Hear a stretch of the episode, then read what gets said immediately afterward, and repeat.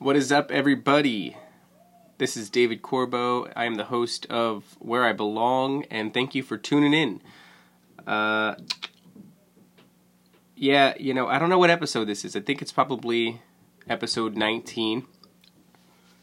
And this is supposed to be episode 20, but I have an episode that I just can't seem to upload with my buddy Andrew Steiner, stand up comedian really hoping I can get that figured out, but uh, looks like I might have to outsource, get some help on that one.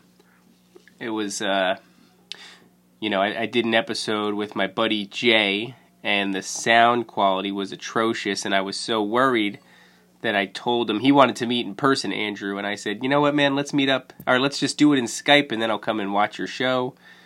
And Andrew said, don't worry about it, dude. I've got good audio recording uh, equipment. And so we decided to go that route, but then that involved him sending me the file. And unfortunately, it's in this weird state where, like, there was two microphones, so there's two separate files. One voice is, or one file is his voice, the other file is my voice. And I don't know how to sync them up, and, and, and I don't know. We'll figure it out. But anyway, uh, today I have a really cool guest, Elliot Pacheco. I hope I'm pronouncing that right. We'll find out shortly. He actually hiked the entire Appalachian Trail, which is fucking wild. Uh, Jay from one of my last podcasts actually put me onto him. He's a friend of his and and helped uh, hook us up and it's actually cool because I live right by the Appalachian Trail, or at least, well, you know, the Appalachian Trail goes from Georgia to Maine. Yeah, Georgia to Maine. So the whole East Coast, excluding the tip of the dick that is Florida. So, I mean, I, it's my understanding that takes like six months, dude. Six months of just walking, and part of it cuts right through the mountain that I live on. It's actually right down the road. So, um, you know, I imagine something like that changes who you are as a person and, and, and all this super exciting, interesting stuff that uh, I, have you know I've, I've kind of kicked around the idea of doing that when Jack's older and I'm like, you know, late late forties. How long would I have to wait? Let's say until he's out of the house, right? Uh, like eighteen, or you know, maybe even if he's still home. But either way, let's say like 17, 18 years old, right? Uh, that would put me, he's three now, we another need another 15 years. 15 years from now is 33, 2033 is when I would be able to do that. And in 2033, I'll be 43 years old. That sounds about right. Sounds about right. So yeah, I've always kicked around the idea like, how cool would that be, man? Um, and this gangster just went up ahead and did it. So let's uh let's cut to the goddamn chase and give Elliot a call, shall we? Shanko. Let's see what's up.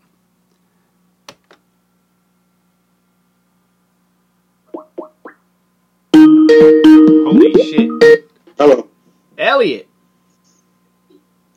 Hey. What's going on, brother? Can you hear me good? Absolutely. How are you? Awesome, awesome. Let me just adjust the volume a little bit here, and uh, and then we should be good. So, how's everything going on your end?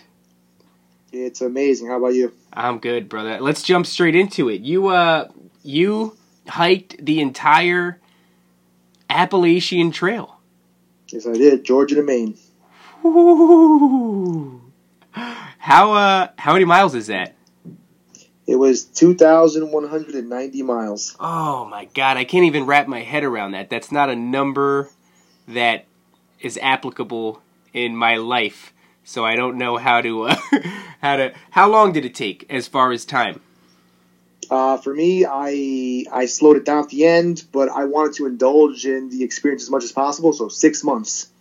Wow, dude, six months. When when did you leave? I started on March 31st at the approach trail in uh, Georgia, and I was on the first mountain by April 1st. Wow. Okay. What did you say? What was it? March 3rd? March 31st. Oh, 31st. I'm sorry. I'm sorry. March 31st. What what made you uh what made you decide to do that? Oh man, um, right, that's a that's a big question, right? It is. Um, you know, a lot of thought goes into it. Um, I'm not a guy that has a lot of accomplishments in life. You know, I, I've yet to achieve a, a degree, and I have no kids, so I, I always wanted to look back at my life and and feel a sense of accomplishment. You know, and I've always been up for adventure and challenge. So that's definitely one thing that drove me. When when did you decide this? Like when did you really seriously start to kick that idea around? Now I- was taking day hikes with like my girlfriend all the time, and we decided to like step it up. So uh, we went to Massachusetts on one of the you know one of the major hikes out there, and we met one of the through hikers, and he told us that he was hiking from Georgia to Maine, and to me it was just like unheard of. He said, "Oh, you know, look it up on YouTube," and that was seven months before I just uh, seven months before I took off. So six, I think six months before is when I fully committed.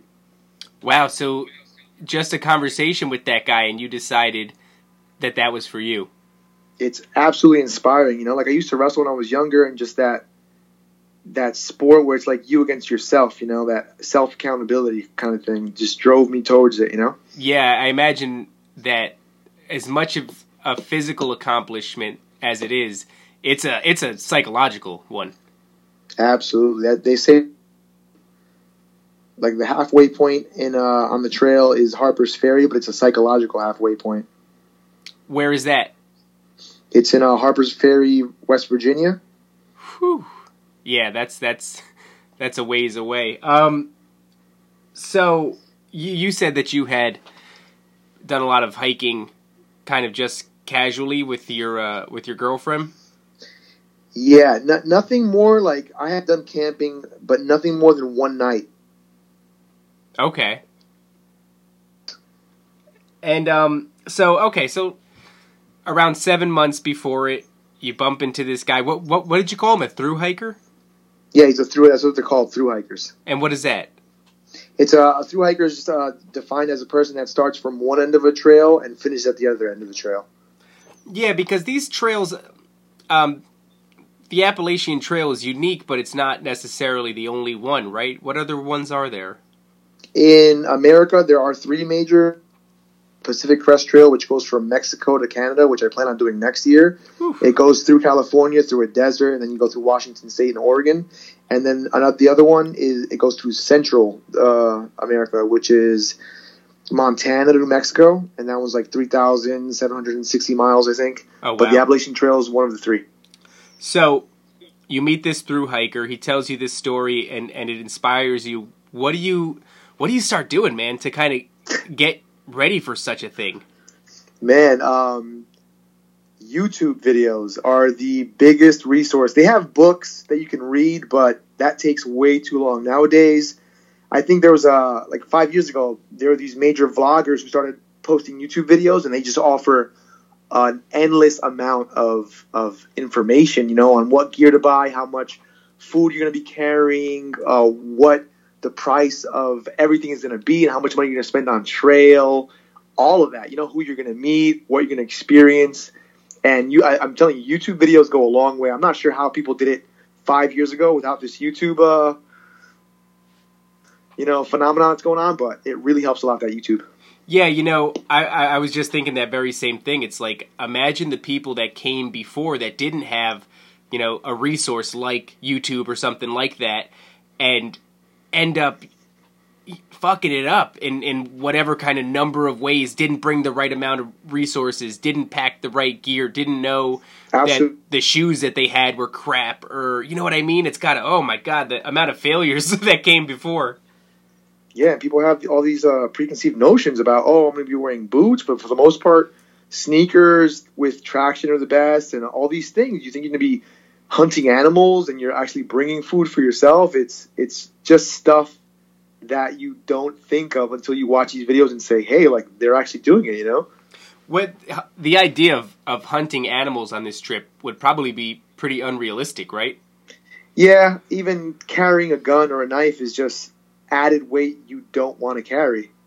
Yeah, that's a good point. Everything ounces add up when you're when you're trekking across the country.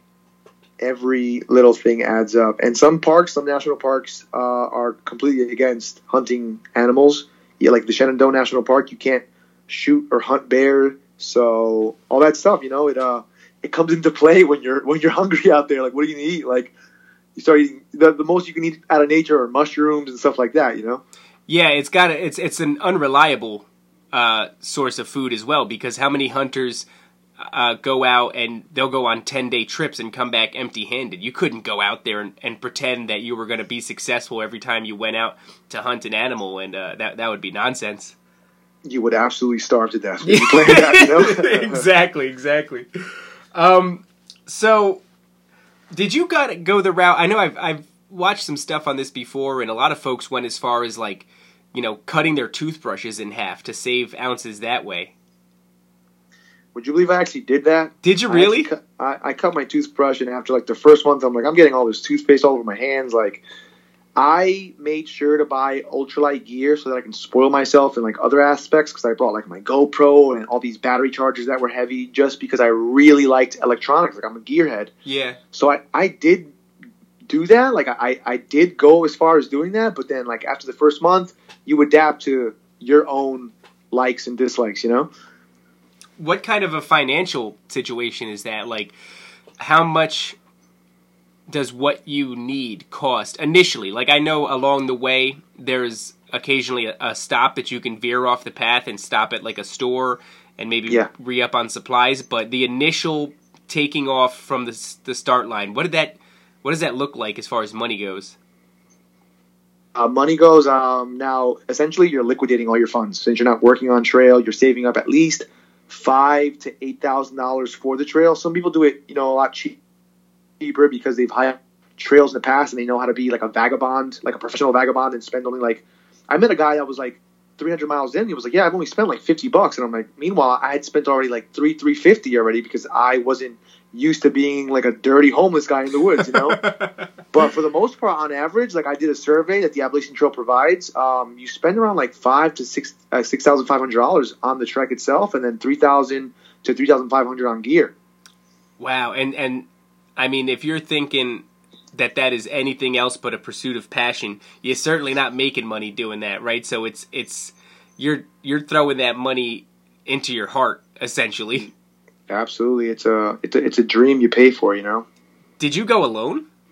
I I go alone. I I did go alone, but thousands of people from all around the world that go. Like I was hiking with a guy from Germany for like 1,600 miles, but there are people around you all day. But I chose to hike alone throughout most of the day to call my own shots, to pretty much eat whenever I wanted to and camp wherever I wanted to. But you're never truly alone unless you decide to be alone because even if you fall and break your leg, there will be someone that's walking five, ten miles behind you that'll catch up to you and see you there.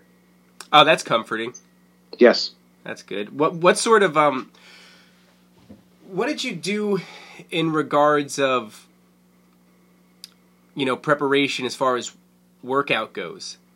I mean, did you consider um, that?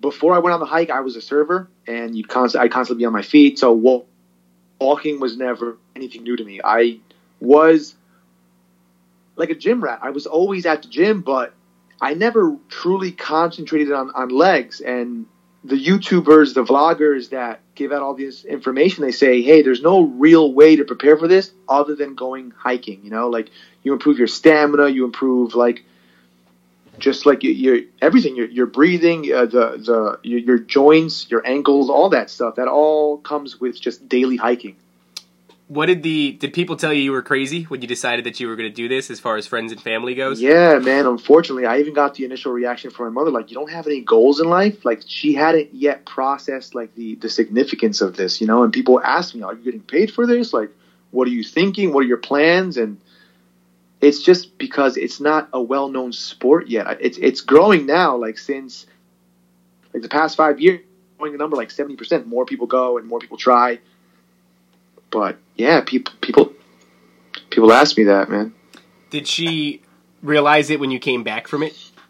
Yeah, like I, I had always been posting videos on my YouTube page, and my Instagram was always lit. You know, I was always posting daily stories and pictures, and I, I think once she found out, and other people found out that you can actually go on YouTube and see what the hikes are like. That's when they, I guess, grasped the scope behind the big picture. You know, it's not just me walking in the woods; it's me doing that. Only one percent of the world's population has actually accomplished in life. You know. Yeah. Well. It, there is something from I guess the older generations, you know, with the internet and the access to information that we have now, the realm of possibilities and things to do in life just blew wide open and absolutely it it's there but if you don't realize it and you're not actively looking at it you have no idea but you know you're how old are you i'm i'll be 32 in december okay yeah so you you're you know same generation as me and we're at we were raised with it but midway through our lives we got it and it's been a symbiotic relationship ever since. So we've been able to see like all these different possibilities. You know, doing doing podcasting. Uh, I, I have family members that are really concerned, and you know, oh, the amount of time you're dumping into it, the amount of money you're dumping into it. What's the? I'm like, well, number one, I'm not dumping money into it. Uh, it's free, and number two, I'm not. It's it's not what you think. There's this thing where if they don't, we get to exist in the culture of it. You get to exist in the culture of these long distance treks. You know, you submerge yourself in the culture. You learned all about it. Somebody who's outside on the peripheral, it's it it does seem kind of crazy. Absolutely. Which is a bummer. So you didn't um you didn't do anything really like like you said in, as far as the gym goes. What about what about nutrition? Did you kind of go a route of because I imagine your meals were pretty minimal.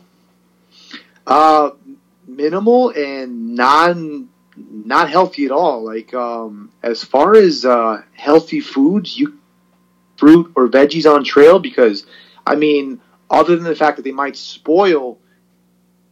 And they recommend that you bring foods that have the most calories, and unfortunately, those are foods like Pop Tarts and chocolate and sugar anything that brings that caloric intake up, and it's usually not. That's the unfortunate part, you know. Like you're eating crap, but you're burning like three thousand to five thousand calories a day, and yeah. you just need as much as many calories as you can a day, you know. Yeah, that's an interesting state to be in because you're kind of it's a game of trying to calories in versus calories out. You're burning so much, and you're just trying to dump crap on you, you know, whatever you can. And like you said, it's not you can't bring veggies; they're going to spoil. And uh, how do you effectively? I mean, you mentioned Pop Tarts; they're literally flat rectangles. I mean, as yeah. far as packing them away, that's ideal. You know, what are you going to do? Pack away a, a crown of broccoli? You can't do it. You know, it's not working out, man. It's crazy to think that I came from a background of grilled chicken every day, and then I'm just immersed in this world where it's just the most unhealthy stuff, you know. But it, it's we see it as gasoline, you know. Yeah, at that point, you're you're strictly looking at food as a fuel source. That's all it is. And you go into supermarkets and you're doing your resupply, and all you're looking for are calories. You know, I've never done anything near as big, but the things that I've done in my life that were significant, it's always, and I think everybody shares something to this effect, which is that week leading up to it is filled with you know, kind of anxiety and and and you know, kind of fear of the unknown. What was that week like leading up to it? Do you remember that? I even even a month or two before that, I was constantly writing little notes of like a checklist of what I had to bring, you know. But like the week before, almost feels like the night before Christmas morning. Like you have this like, man, these this excitement, this anxiousness like go, but man, you, you just want to make sure you don't leave anything behind and you repack your pack a million times. It's like it's an anxiety, it's it's excitement, it's it's it's like no feeling because done anything like this before, so it's just like all these unknown feelings, you know, it's crazy, man. It's um you know, when when our our mutual buddy Jay uh, put me on to you, he he mentioned you were from Perth Amboy, and I, I grew up in Carteret, and then I I lived in Ford, so right next door, and um and he said, you know, when he said that, I thought that's really out of the realm of the culture of Perth Amboy. Didn't really wasn't something that harbored that interest. Do you feel like Not at all. you were kind of uh, a little the odd one out? Absolutely, I- I've always been like that in a lot of aspects. Um, but yeah, one's around here. You know, I'm I'm I feel like I'm the only person from Perth Amboy that that's that's even goes hiking. And before I went on the trail, I called the Appalachian Trail Conservancy, the people who pretty much own and maintain the trail, and I asked them to see if I was going to be the first person ever to attempt this trek from Perth Amboy. And they looked at the records and said, "Hey, yeah, you're the only person that's ever even attempted this from Perth Amboy." So I always had that chip on my shoulder, but I always knew that I was kind of different from everybody here because everyone, you know, New Jersey's is always uh, compared to New York. It's like city. It's like not rural at all. So everyone everyone here is trying to like get their degree and move into the city to make all this money and buy a car and a house and all this stuff. And meanwhile, I'm trying to walk in the woods and live like a bum, you know. So I've always been the oddball. Always been the oddball. Yeah, it's it's funny because I I live in um, uh, Highland Lakes, which I'm a stone's throw from where the Appalachian Trail crosses the road. Uh, so Wow. yeah, you were right here at some point. I, I could walk to. Wow. Yeah, I've actually got um I think I have a picture or two of my truck that's parked on the right on the outside of the trail overlooking New York and uh it's right I mean me and my wife and my son were walking on it the other day. You know, there's a there's a little bit of it. I I took him out there with a a walking stick and you know, but it, Awesome. it's funny you were you were right there. It's I, I see the the hikers all the time. You know, there's a lot of signs that say you could break off here and go to there's a little place called Heaven Hill Farm and Oh yeah, I know exactly. That's uh, yeah, I know exactly. That's Stairway to Heaven Trail. yeah, Stairway to Heaven Trail. That's it. Yeah, if you go, I don't. I guess you'd have to be coming from your direction, and you would go down the Stairway to Heaven, right? If you're coming from Georgia, uh, heading Well, up into New York. if if you're going north, you'd be going up the Stairway to Heaven, okay, and okay. you'd go to the state line, which is not even like ten miles away from there. Yeah, no, I, I I drive through it every. I drive across the trail, so every time I go to Shoprite, I've got to watch out, make sure I don't hit, hit any hikers or anything. But it's surprisingly active. I was going to ask you about. I was kind of alluding to it when I asked you about that first week leading up to it because so much of that has to be psychological and so much of that has to be kind of squashing the fear and it's it's nice to know i'm sure if if you're you to know that there's a lot of people behind you and there's a lot of people ahead of you uh, because if it wasn't for that it, that sounds fucking terrifying It's a fear of being comfortable with sleeping alone at night and hearing all these like the loons from across the lake and hearing a rustling at night. You think it's a bear. It's absolutely terrifying. Just like you said, you just the fear of the unknown. You know.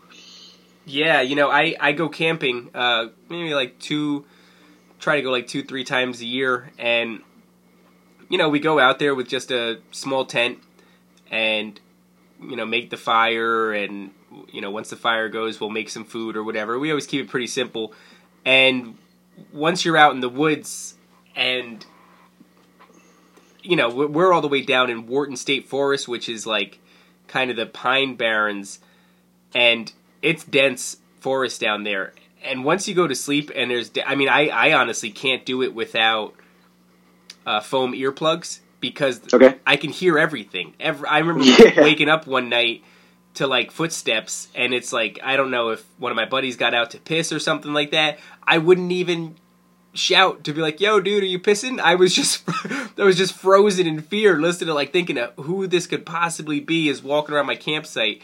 And you know i learned uh, that from then on I, I would always bring the foam earplugs and go to sleep. But if i'm by myself and you know it's switching up all the time i mean you did you spend nights by yourself or did you most of the time you had a random uh, Now, walking partner when I had first like envision envision myself on the trail, I always thought that I would be by myself. You know, like that's what I truly envisioned. Me in my tent, alone in the woods, and that's what I aimed for. I would always go for a stealth campsite, which is a stealth camp uh, defined as a little spot off the trail that isn't a designated like campers are supposed to camp. And I truly, until I had a, a tree limb fall on my head somewhere in Maryland, I would always camp by myself.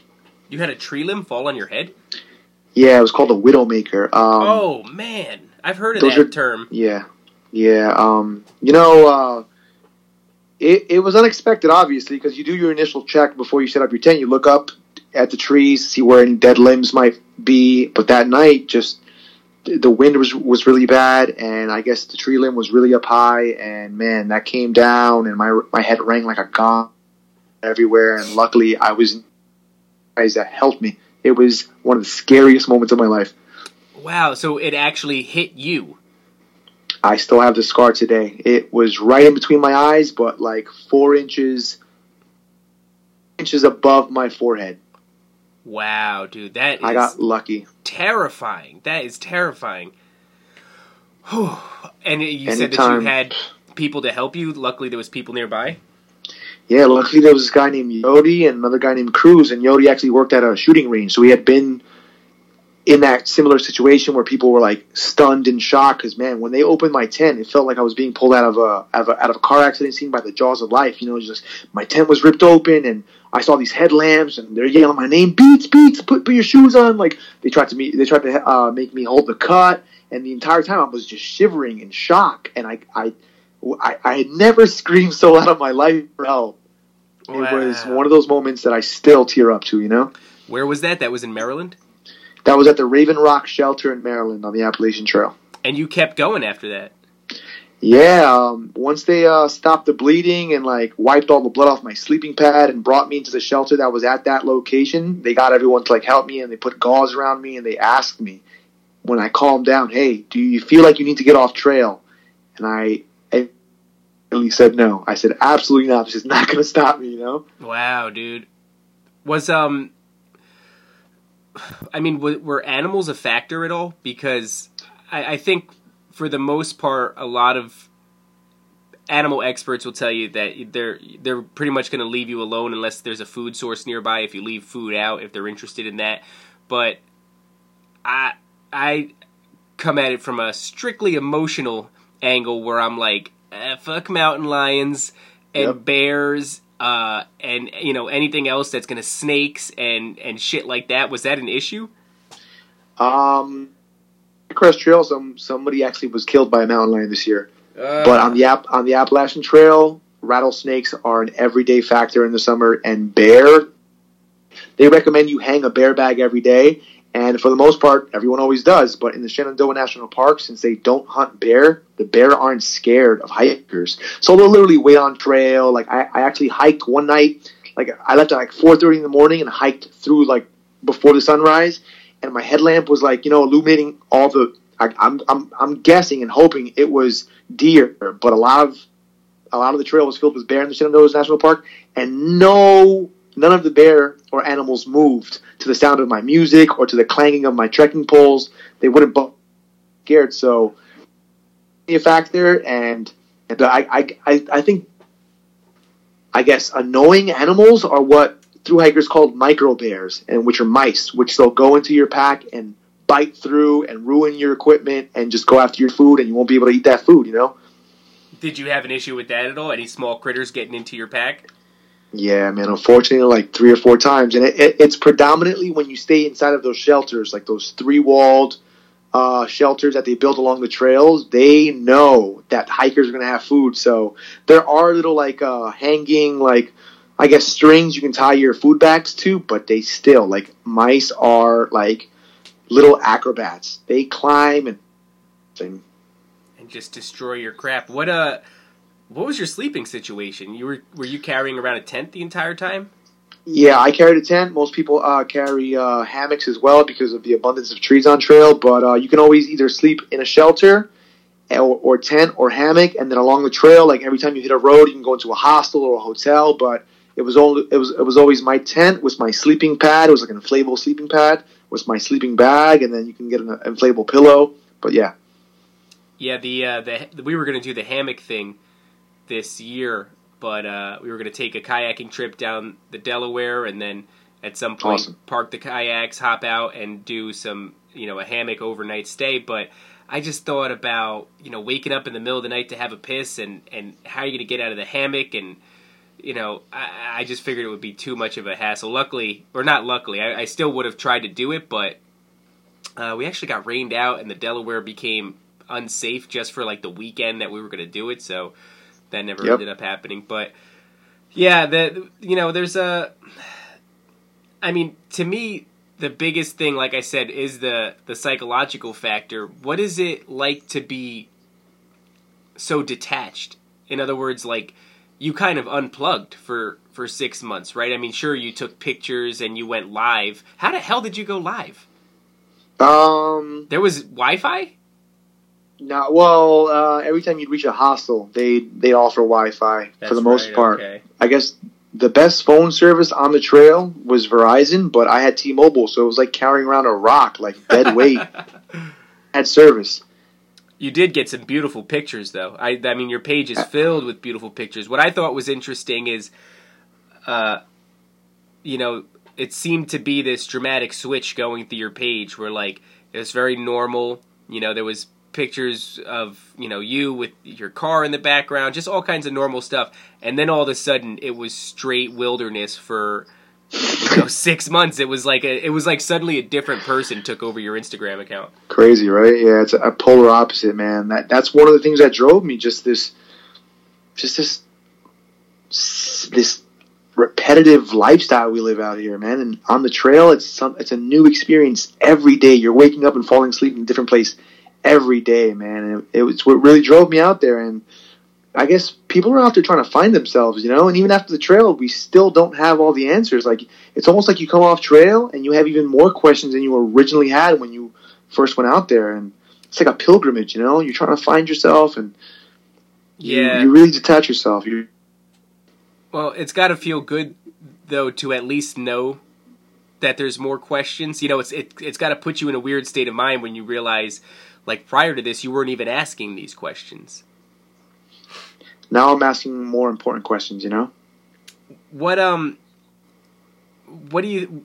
I, I imagine that it was refreshing, right, to detach from everything, all the crap that we're constantly attached to, all the internet and the social media and the things that aren't really important. And I mean, if anything, it gave you a, a massive perspective.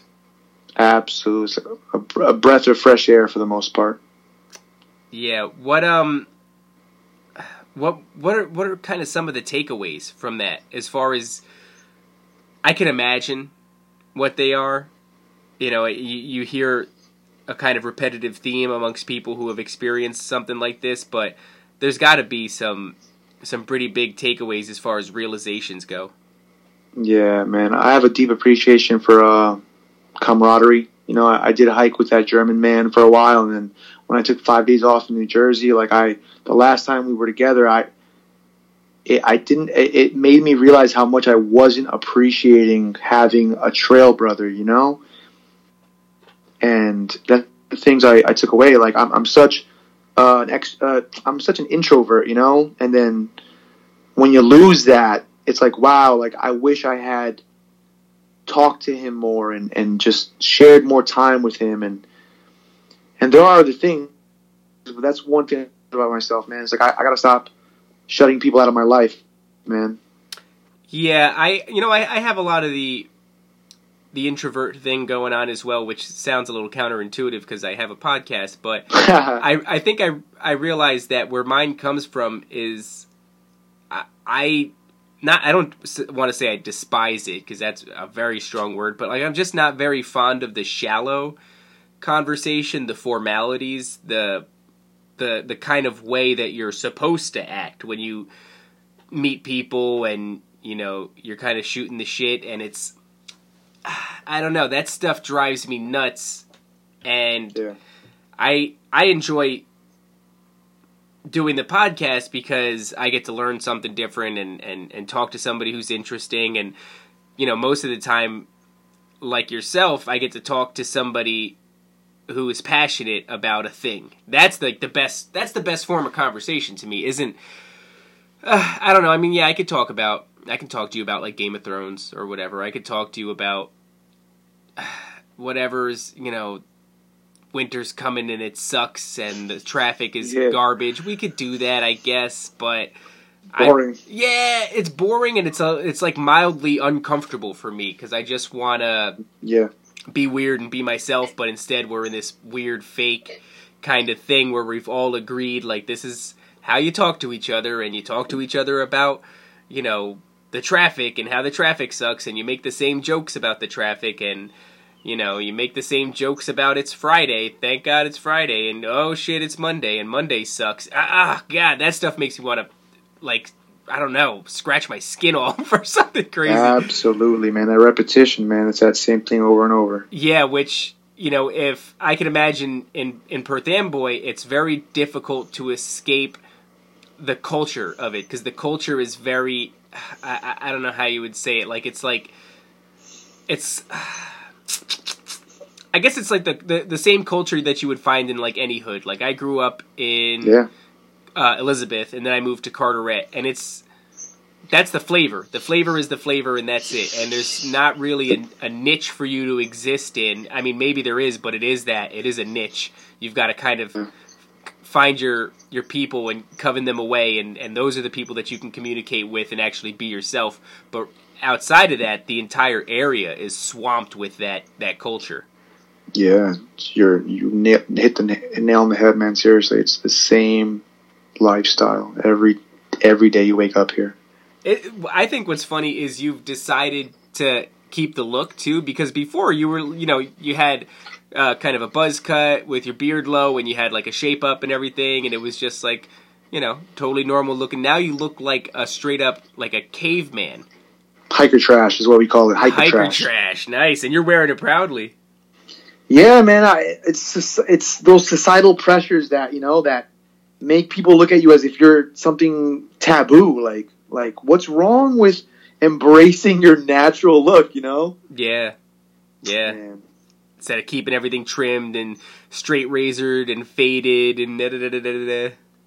Just so many assumptions are, are just people assume so much about a person when they see this beard and all jailbird or or has no money, he's homeless. He's ah man. It's like, dude, I'm just I'm just Yeah, but you know what's funny is uh, is they make all these assumptions, but none of the assumptions are uh, member of the one percent of the world who accomplished that thing.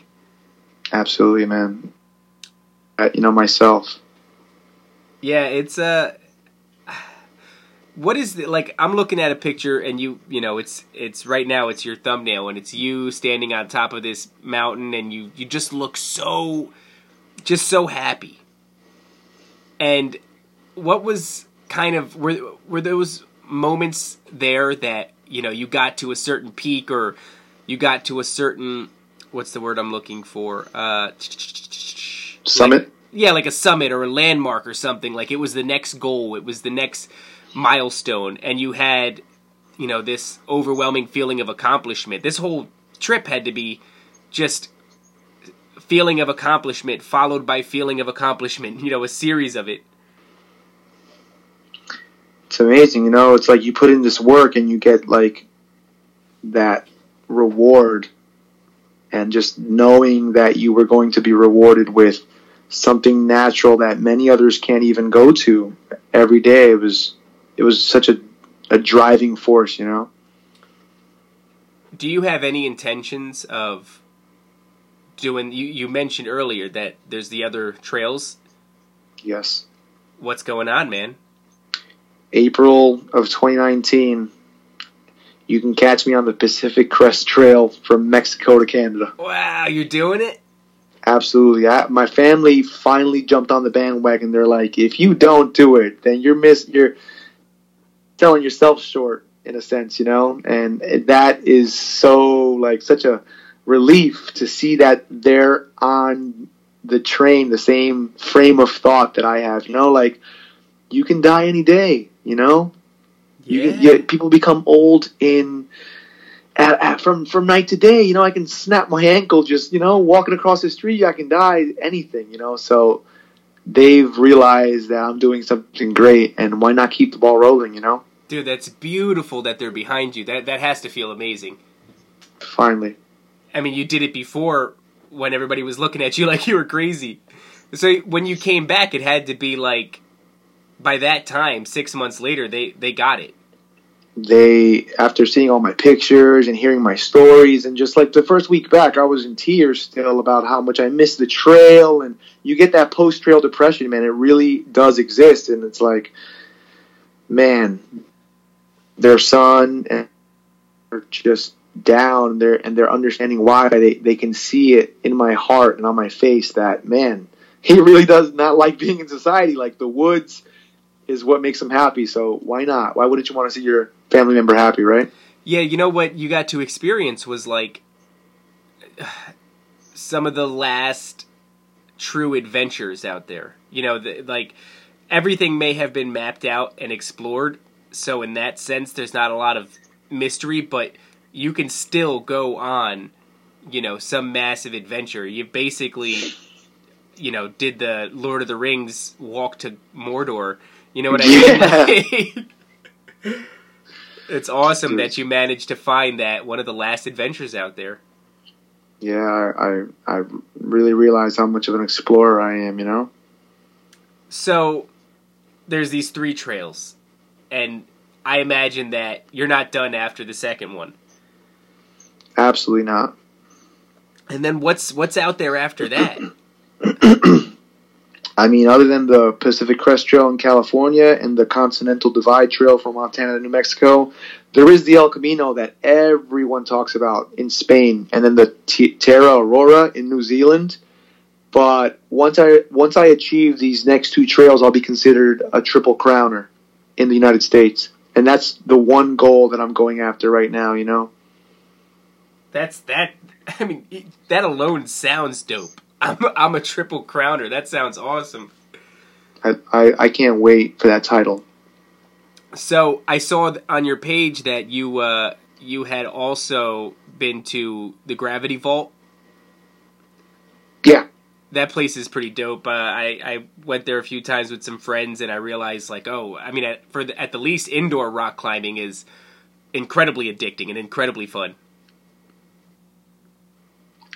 I can't get enough. You know, uh, if you if you open up one door of the outdoors, you know, like you just start seeing everything else the outdoors offers, man. And Yosemite is, I mean, it would it would it would be a dream to just be out there climbing rocks every day with that guy Alex Honnold. You know, if if I won the lottery, you would never see me out here again.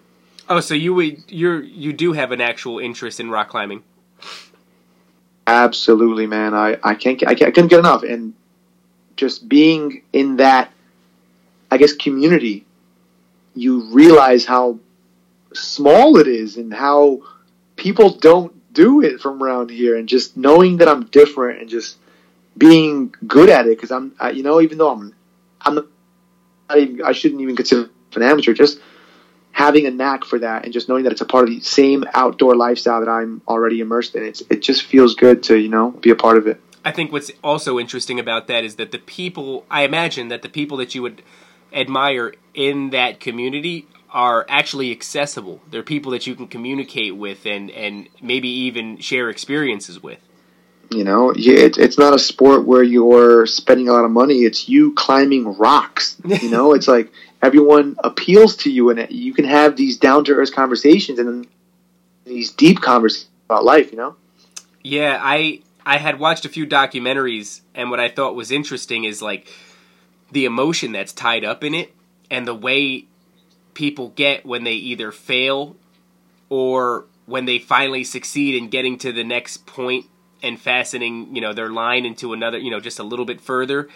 And I I I can attest to that on such a small level because even just going to the gravity vault, like it's emotion provoking when you you know when you leap and try to grab onto something and you slip and you fall that's one type of emotion but when you i mean i've got a harness on and i'm at the top of the wall and the first time i went when the instructor said you know just let go and fall back i suddenly was gripped with like a fear that i hadn't I don't know what the hell's made me feel like that before. I immediately reached back out and clawed at the wall and hugged it like an animal for, for like a second. I was like, "Holy shit!" Yeah, man, that that uh, close encounter with death, you know, it's such a rush. Yeah, it, even though I'm I'm all harnessed up, the ground is matted, I'm in a safe environment.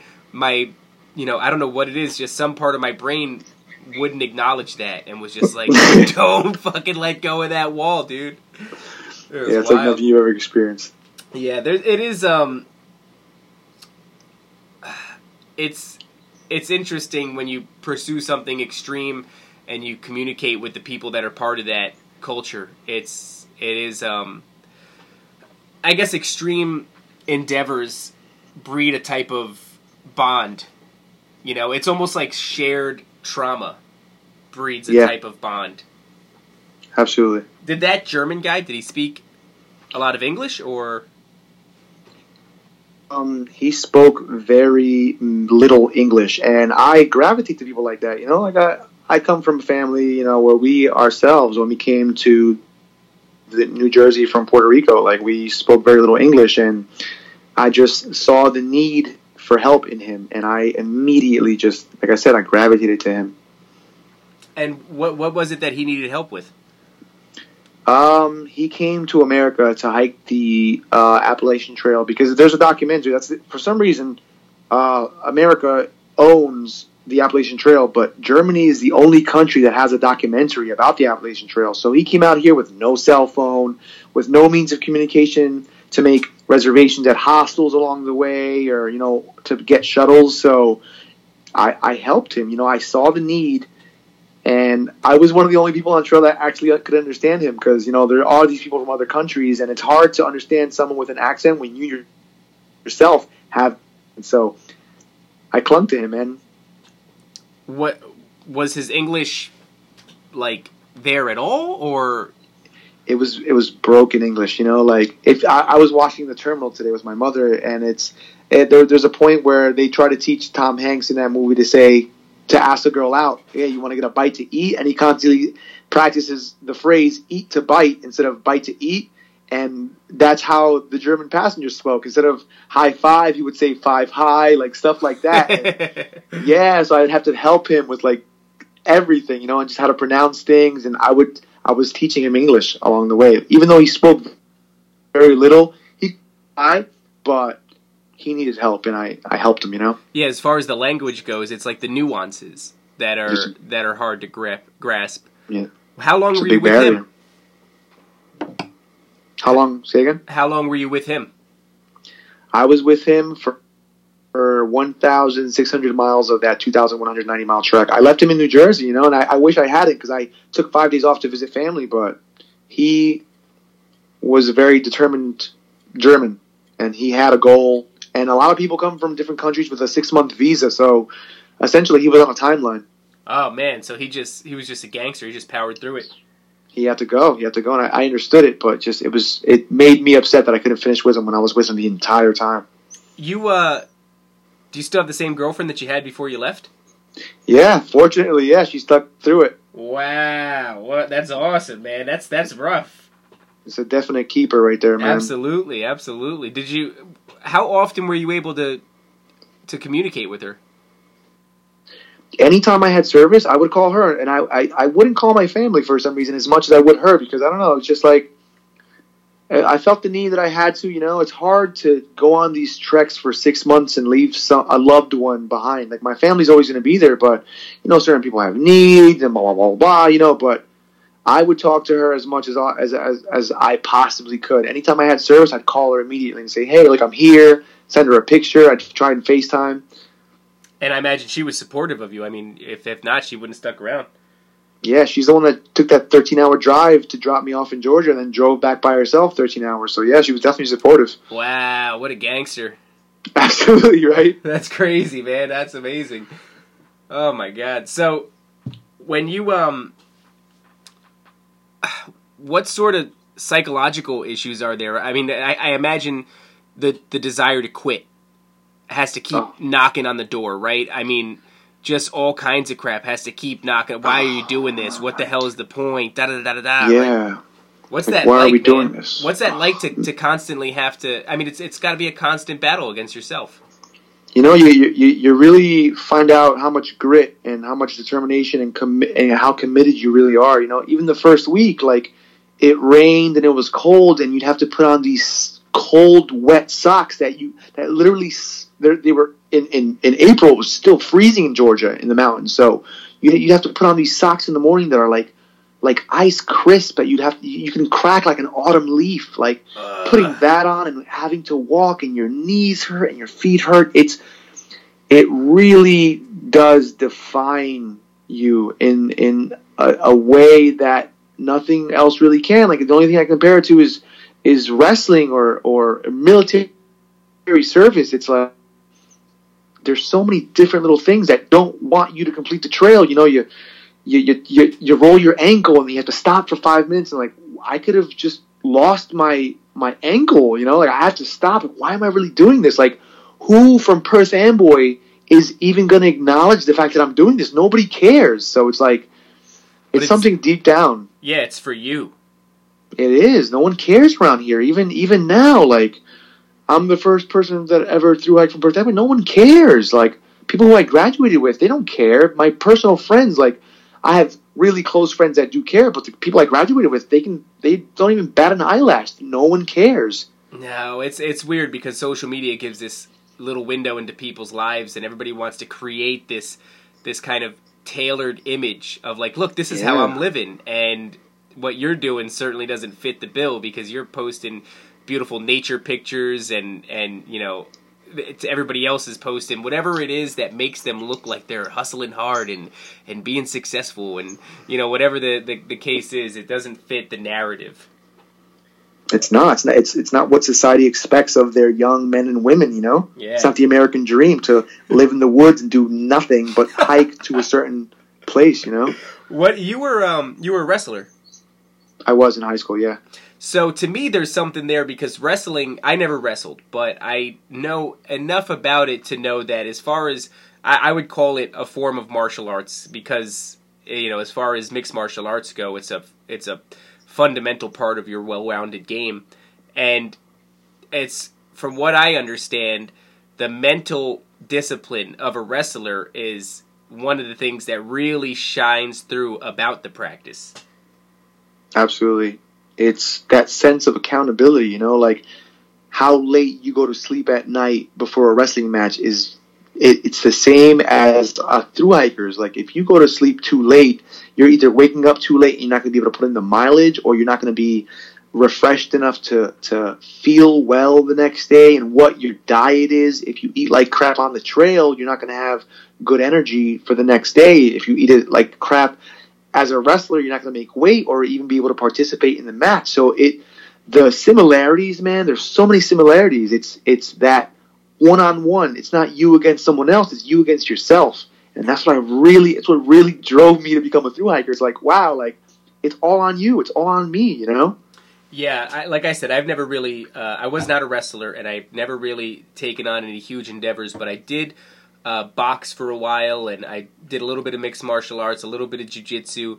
And one of the things that was interesting that that showed me was how much your your mind is like pitted against you. Absolutely. It's insane the amount of times that you want to quit, and it's like this harping little voice that never shuts the hell up. That's just like, just stop doing this shit. What are you doing this shit for? Yes. So many questions arise. Why are you doing in question? Like, what's the point? Why are you doing it? Yeah, but there is something about I don't know. It's it's it's almost like purely psychological development. It's it is that what you mentioned before, like seeing what you're made of, seeing how much grit you really have, and and you know, I imagine for myself after a hard workout, it puts things into perspective. So like the thing that was pissing me off or the thing that I was worried about suddenly seems a little bit less significant. You're probably experiencing that or have experienced that on a huge level. Like what what even seems significant after coming back from that? Your family, camaraderie, like happiness, how how often we strive to pursue a career with money and not happiness, and and that really stands out to me. You know. Yeah, it's a lot of people are trapped doing things that they don't want to do. Uh, you know, so that they can have money to buy things that they don't really need. And those very same people don't often look around and take stock in the things that they do have. You know, they have friends and they have family and you know, they have people that care about them. They have had awesome life experiences and but if you don't step outside of that cubicle or that box every once in a while and realize that then all you think you have is a shit job and not enough belongings. You know, I, I used to be so petty before the trail, you know, and the trail really taught me to not sweat the small stuff because there's a bigger picture, you know. Do you actively keep into contact with anybody that you met on the trail? Uh, even though he's thousands of miles away, I talk to the German passenger, which was his trail name, every day just to let him know, hey, you came out in my YouTube video. And Instagram is such a, a perfect platform to be able to communicate with all the through hikers. You know, I'm constantly every day searching for the hashtag Appalachian Trail 2018. I'm I'm constantly finding the people that I walk next to and saying, "Hey, like I can't believe I found you. I'm so happy I did. Like, remember that time?" And then I'll reference like a, a time a day we hiked together, and just it's so uplifting. It's not even real, man. That's amazing. Yeah, you know, Instagram is great for that sort of thing. It's social media has all its its bad raps and its pitfalls, yep. but if you use it the right way, it's an effective tool uh, for you know. I, I use it to find people that I think are interesting and and that I want to communicate with, and I want to hear what they have to say. If you're just sitting around all day, you know, looking at goofy shit, comparing yourself to other people, and that's the pitfall. That's when social media is is poisonous and and and. But if you're using it for, you know, like you said, you're you're trying, you're able to actually find the people who. I mean, there's there was never a time where that would have happened. It would have just been a distant memory of a good time and a meaningful interaction that you had with a stranger, and you never saw them again. It's so unfortunate. But now you can dig through and just be patient. Maybe they'll post today, maybe they'll post tomorrow, and eventually you can sift through it and you can find them. It's like opening up Pandora's box and seeing all these presents every day. Like, wow, I found you. I can't believe it. Ah, man. Yeah, that is uh it is how, how do you feel as far as who you are today after finishing the trail and who you were before it because visually you don't even look like the same dude at all I mean, the transition back to society has, you know, you, you come off the trail feeling like the man, bro. You you come out of the woods, you're like, man, I just did this. You know, even though nobody knows or cares, like, I did this. And you come back into society, and literally after the first three days, I was back into that same lifestyle where I'm comparing myself to my to my the people that I graduated high school with, and they have all these fancy jobs, and I'm just like, man, here I am again. I'm, I'm unaccomplished and I'm backtracked in life. I don't have my degree, and these people have white picket fences, and I was falling back into that same mindset of feeling inadequate. You know, I don't match up to what society expects of their young men. You know, and man, I I still feel accomplished. I know there's still a lot of work to do, but I can't help but feel like I'm not where I should be. You know, maybe after I get the triple crown, you know, and my girlfriend asks me, she's like, well, "How are you going to feel when you when you come back and you you do the triple crown?" You know, like you're still going to feel like like you're not there yet. I guess we'll see. You know, I guess we'll see after I do that. Well, have you put any thought toward because I think the biggest shame would be after doing the thing and getting the triple crown and yes there's still places to go and things to do, but to me it sounds like one of the best parts of it is the community. The people Absolutely. that you meet, the people that are involved with this sort of thing. Have you put any thought towards like how many services are there out there for people that are doing this. I mean, as far as like the gear goes, the advice goes, the the you know any kind of guidance. There's probably a million different angles to come at this so that you know maybe one day you could be a permanent fixture in that community because it makes sense to think there might be a time one day where you don't feel like walking anymore. Isn't that unfortunate? But that's not to say that you couldn't partake and, and couldn't be close to those people. Yeah. Have when you- I was in um Maine, I inquired even along the trail. I would inquire about park ranger jobs, you know, because being a park ranger, you'd have access to seeing all the throughout every year, and you can offer advice. And then there's always doing gear reviews on YouTube or being a volunteer at the Appalachian Trail Conservancy. Like those are all possible like outcomes of what and where my career path is headed. But man, I just I just wish I had more. You know, I wish I, I wish there were more options in New Jersey, just because the trail's so far from where I live. You know, like no one does that from around here. So I would have to have a complete change of, of life. You know, a state where people do acknowledge the Appalachian Trail. You know, and people do acknowledge Triple Crowners. You know, just because New Jersey isn't the place for me anymore. You know. Yeah, I mean, you know, like I said, it, it is up here, uh, and the culture up here is certainly different. But I don't know. I just feel like, uh, you know, it sounds like the last thing you should do is stay there.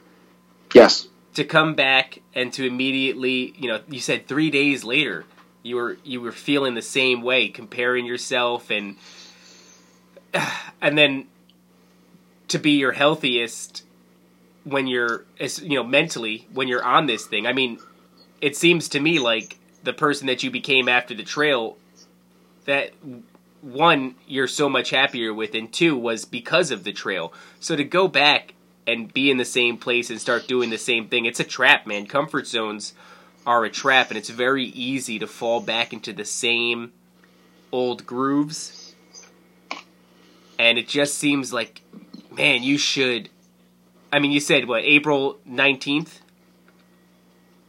Um. or on, April of two thousand nineteen, Yes. And then at some point when you come back, it's like you've got the one more trail to do. There's there's got to be a bunch of different ways to to go at it and to be part of the community and and to just you know communicate with those people, offer them a service, help them to to accomplish the thing. I mean, like we talked about earlier, imagine what it was like five years ago when you just didn't have the information and, and the amount of failures the the amount of different ways that you could help somebody like i was thinking i've always thought about it but i have a son and a wife and i thought to myself well maybe one day when he's out of the house uh, you know which is a long time from now he's only three years old but maybe one day when he's out of the house i would do that. And that's a long time from now and i'm to be so lucky to have access to all the information out there and you know people like you who've already done it who have a, a bunch of advice to give and people who know what the best gear is and and all that other stuff those those kind of people there's not enough of them right now i imagine. I mean Yeah. sure there is enough to get the job done but there's always room for more. Do you feel like like your youtube channel you, you mentioned that? You have one? Yes, I do. and what is it for? Is it just the experiences that you've had It's for the experiences I had. It's for you know reviews on on certain campsites uh, and certain things I brought I bought along the way. So gear reviews might be a definite way that I take that YouTube channel just to recommend certain things because even now I have companies reaching out to me saying, "Hey, like how did you like this?" Like and in the back of my mind, I'm like, I should make a video to help people and to recommend these products because it surely helped me. I'm sure it would help somebody else. Oh, dude, that sounds like a hundred percent a great move. I mean, what's the harm in it? There's absolutely no harm in it, and you know, even if nothing came from it except helping a few people and those people communicating with you, that's that to me sounds like a great deal. I think I think it's the way I should go. And so many people have told me to write a book. You know, like I was a ah. Hispanic hiker, and there aren't many people of color on the trail, so that's another thing I can write about and just explain my experiences and you know just the pressures you get from everybody and. That's that. See, that's really interesting. I think that would be a great route because there's not a lot. I mean, I think it's fair to call uh, Perth Amboy the Hood. I never lived there, but living on Yep. the outskirts of it, that's you know basically how it was. And Yep. to to talk about that, I mean, just that alone, like, what the hell was? Were you born and raised there? I was born in Puerto Rico actually, and then came here when I was three or four, and pretty much raised as a Perth Amboy uh, resident. Wow. So, I mean, that has to even kind of uh, boggle your mind. Like, what's going on there? What's up with the psychology that you've always, you know, grown up in this? You've been side by side with those people, but you're so much so on a different page that you're the very first person in Perth Amboy to ever have done this. It's what drove me onto the trail, essentially New Jersey and just Perth Amboy. It's what I, I, I'm surprised it didn't leave a little trail of fire behind me on my way to the trail because man, it really drove me out there. So, man, Yeah, just, I, I I think that the YouTube channel is a great move, man. You really should uh, expand on that. And I mean, if companies are reaching out to you, and they're companies that obviously you enjoy because you use their gear, and it's gear Yes. that's related to a, a pursuit that you enjoy, that to me is a given, man. That sounds like a great move. yeah, I think I should uh, go full full force and actually commit to it. Yeah, I mean, you already did something way crazier. you know what I mean? Yeah, It's like doing the for sure. review is a, is a given. You already hiked goddamn. How many miles was it again? Two thousand one hundred and ninety miles. 2,100. Dude, what did it feel like when you finished? I burst into tears. Honestly, I could, I, you know, like you, I was tearing up the whole like last month, and I'm like, oh, even in my videos as I'm po- as I was posting them, I was, I would constantly say like, I can't believe this coming to an end. Like, I can't believe this coming to an end. But like, when I got to the finish line, my body just went, and then I caught myself because there were people there, but I I've never burst into tears like that. It was crazy. It was like a a relief and uh and just like a wow, you know, like a, a, a weight off my shoulders. Like I did it. I finally did it. You know. Ugh, man, I, I can't imagine the, the, the feeling of accomplishment. The feeling of accomplishment, man. I mean, it's it's we we come from people that you know walked across the Bering Strait. The people that Yeah. you know migrated. Human beings used to migrate. They're not migrate, but uh, I forget what the term is. But we used to pick up and just walk for for hundreds and hundreds and hundreds and thousands of miles to get to a new place. And you know, it's almost like somewhere in us that there's still that DNA, and uh, Yes. it- it's like you tapped into it.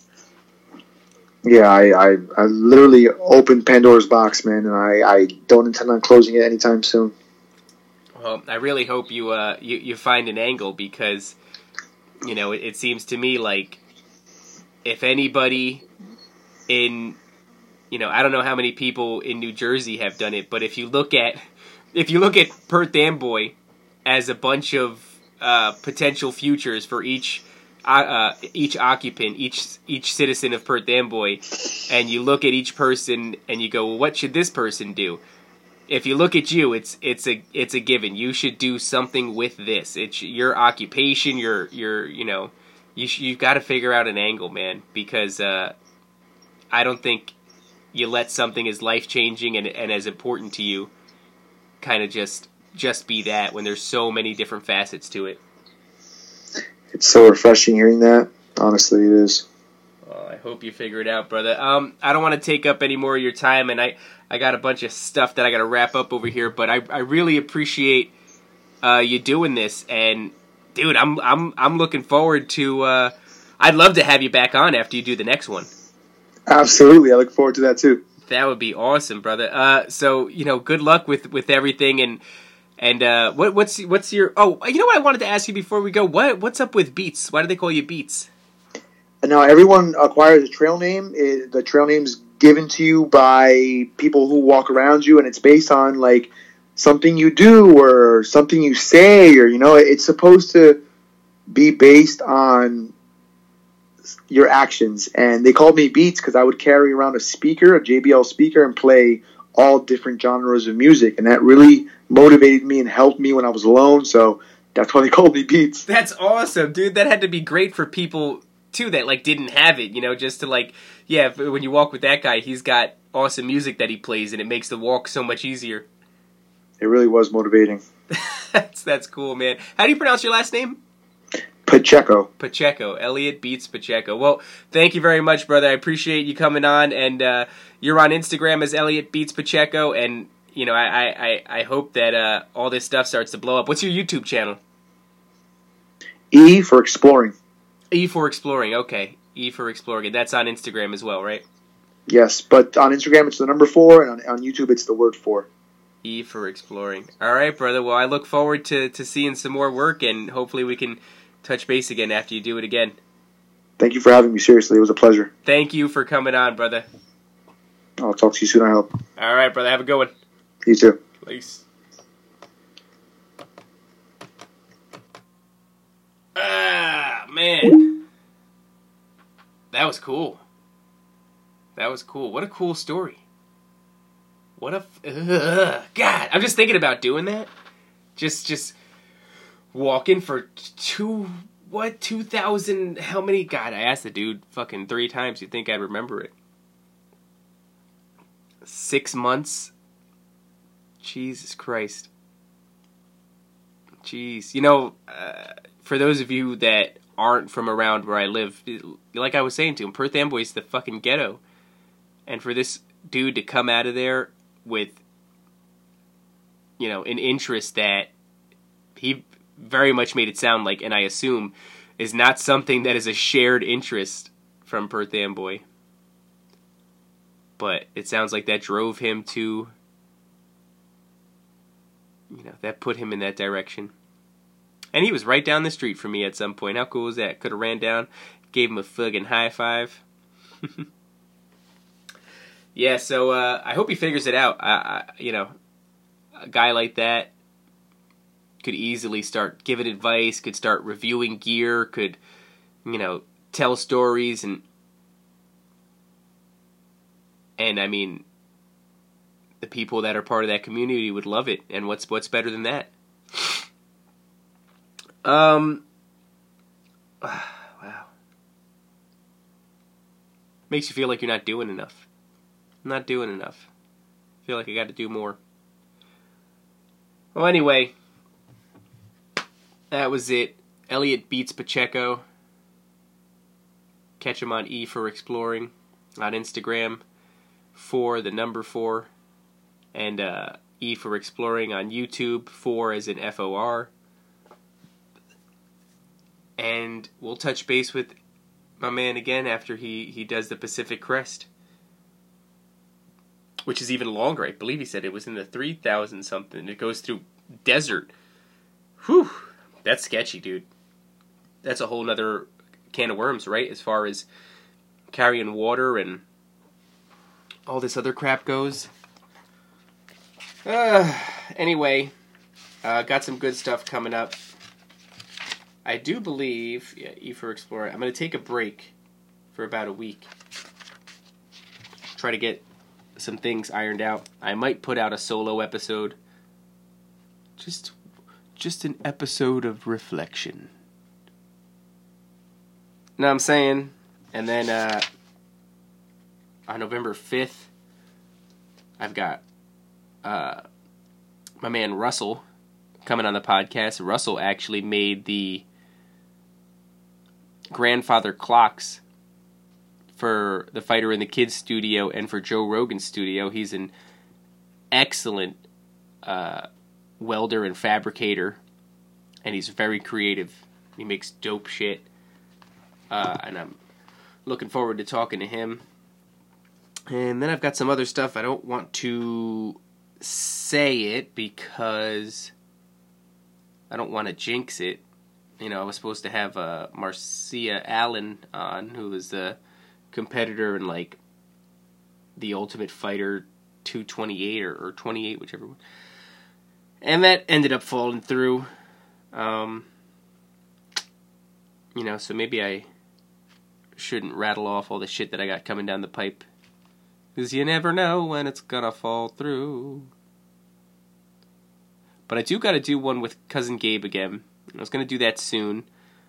Um, I wanted him to help me out with an episode that I'm gonna try to get on YouTube. so you can see my beautiful face. But I am missing out on on that YouTube market, and I'd like to be on there. And it just helps sometimes. Some people just like to see a face when they listen to a podcast. So there's that. Anywho, that's all I got for you today. Thank you so much for tuning in uh, to episode whatever of Where I Belong. I am your host, David Corbo, and I appreciate the shit out of you guys for listening. You know, one thing I do want to say before I sign off is like, we talked a little bit during this podcast about like, oh, you know, I had some relatives or whatever that were hesitant about me doing this and you know, thought it was a silly pursuit. But you know, one they they just they're just concerned for me, which is understandable. They just want to see me do good. But what I will say is besides that, I have found this entire experience to be full of support. People are incredibly supportive and incredibly positive.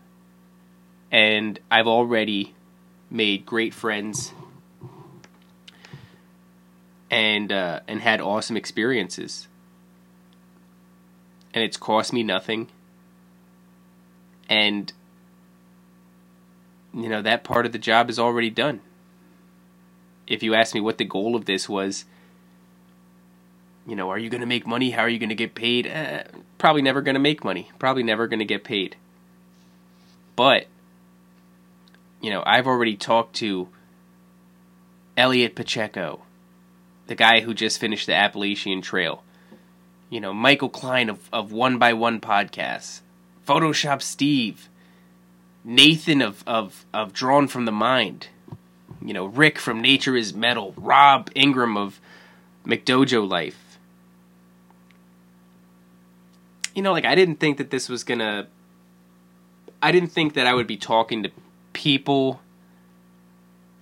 Number one, people like that, and number two, that I would have guests at all by this point. I thought that I would be doing solo podcast for the next 50 podcasts. But that's not the case, man.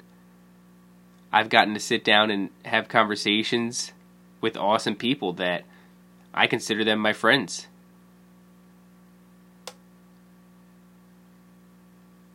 So to me, even if it ended right now somehow, if they were like, podcasting's over, you can't do that anymore, and I would have already done something satisfying. And it's not over. I still have more cool guests coming down the pipe. I get to talk to more interesting people. I get to make more friends. So, yeah, I just wanted to say that. You know, it's been very supportive, this whole situation, and a lot of cool stuff has been you know, has come as a result of it.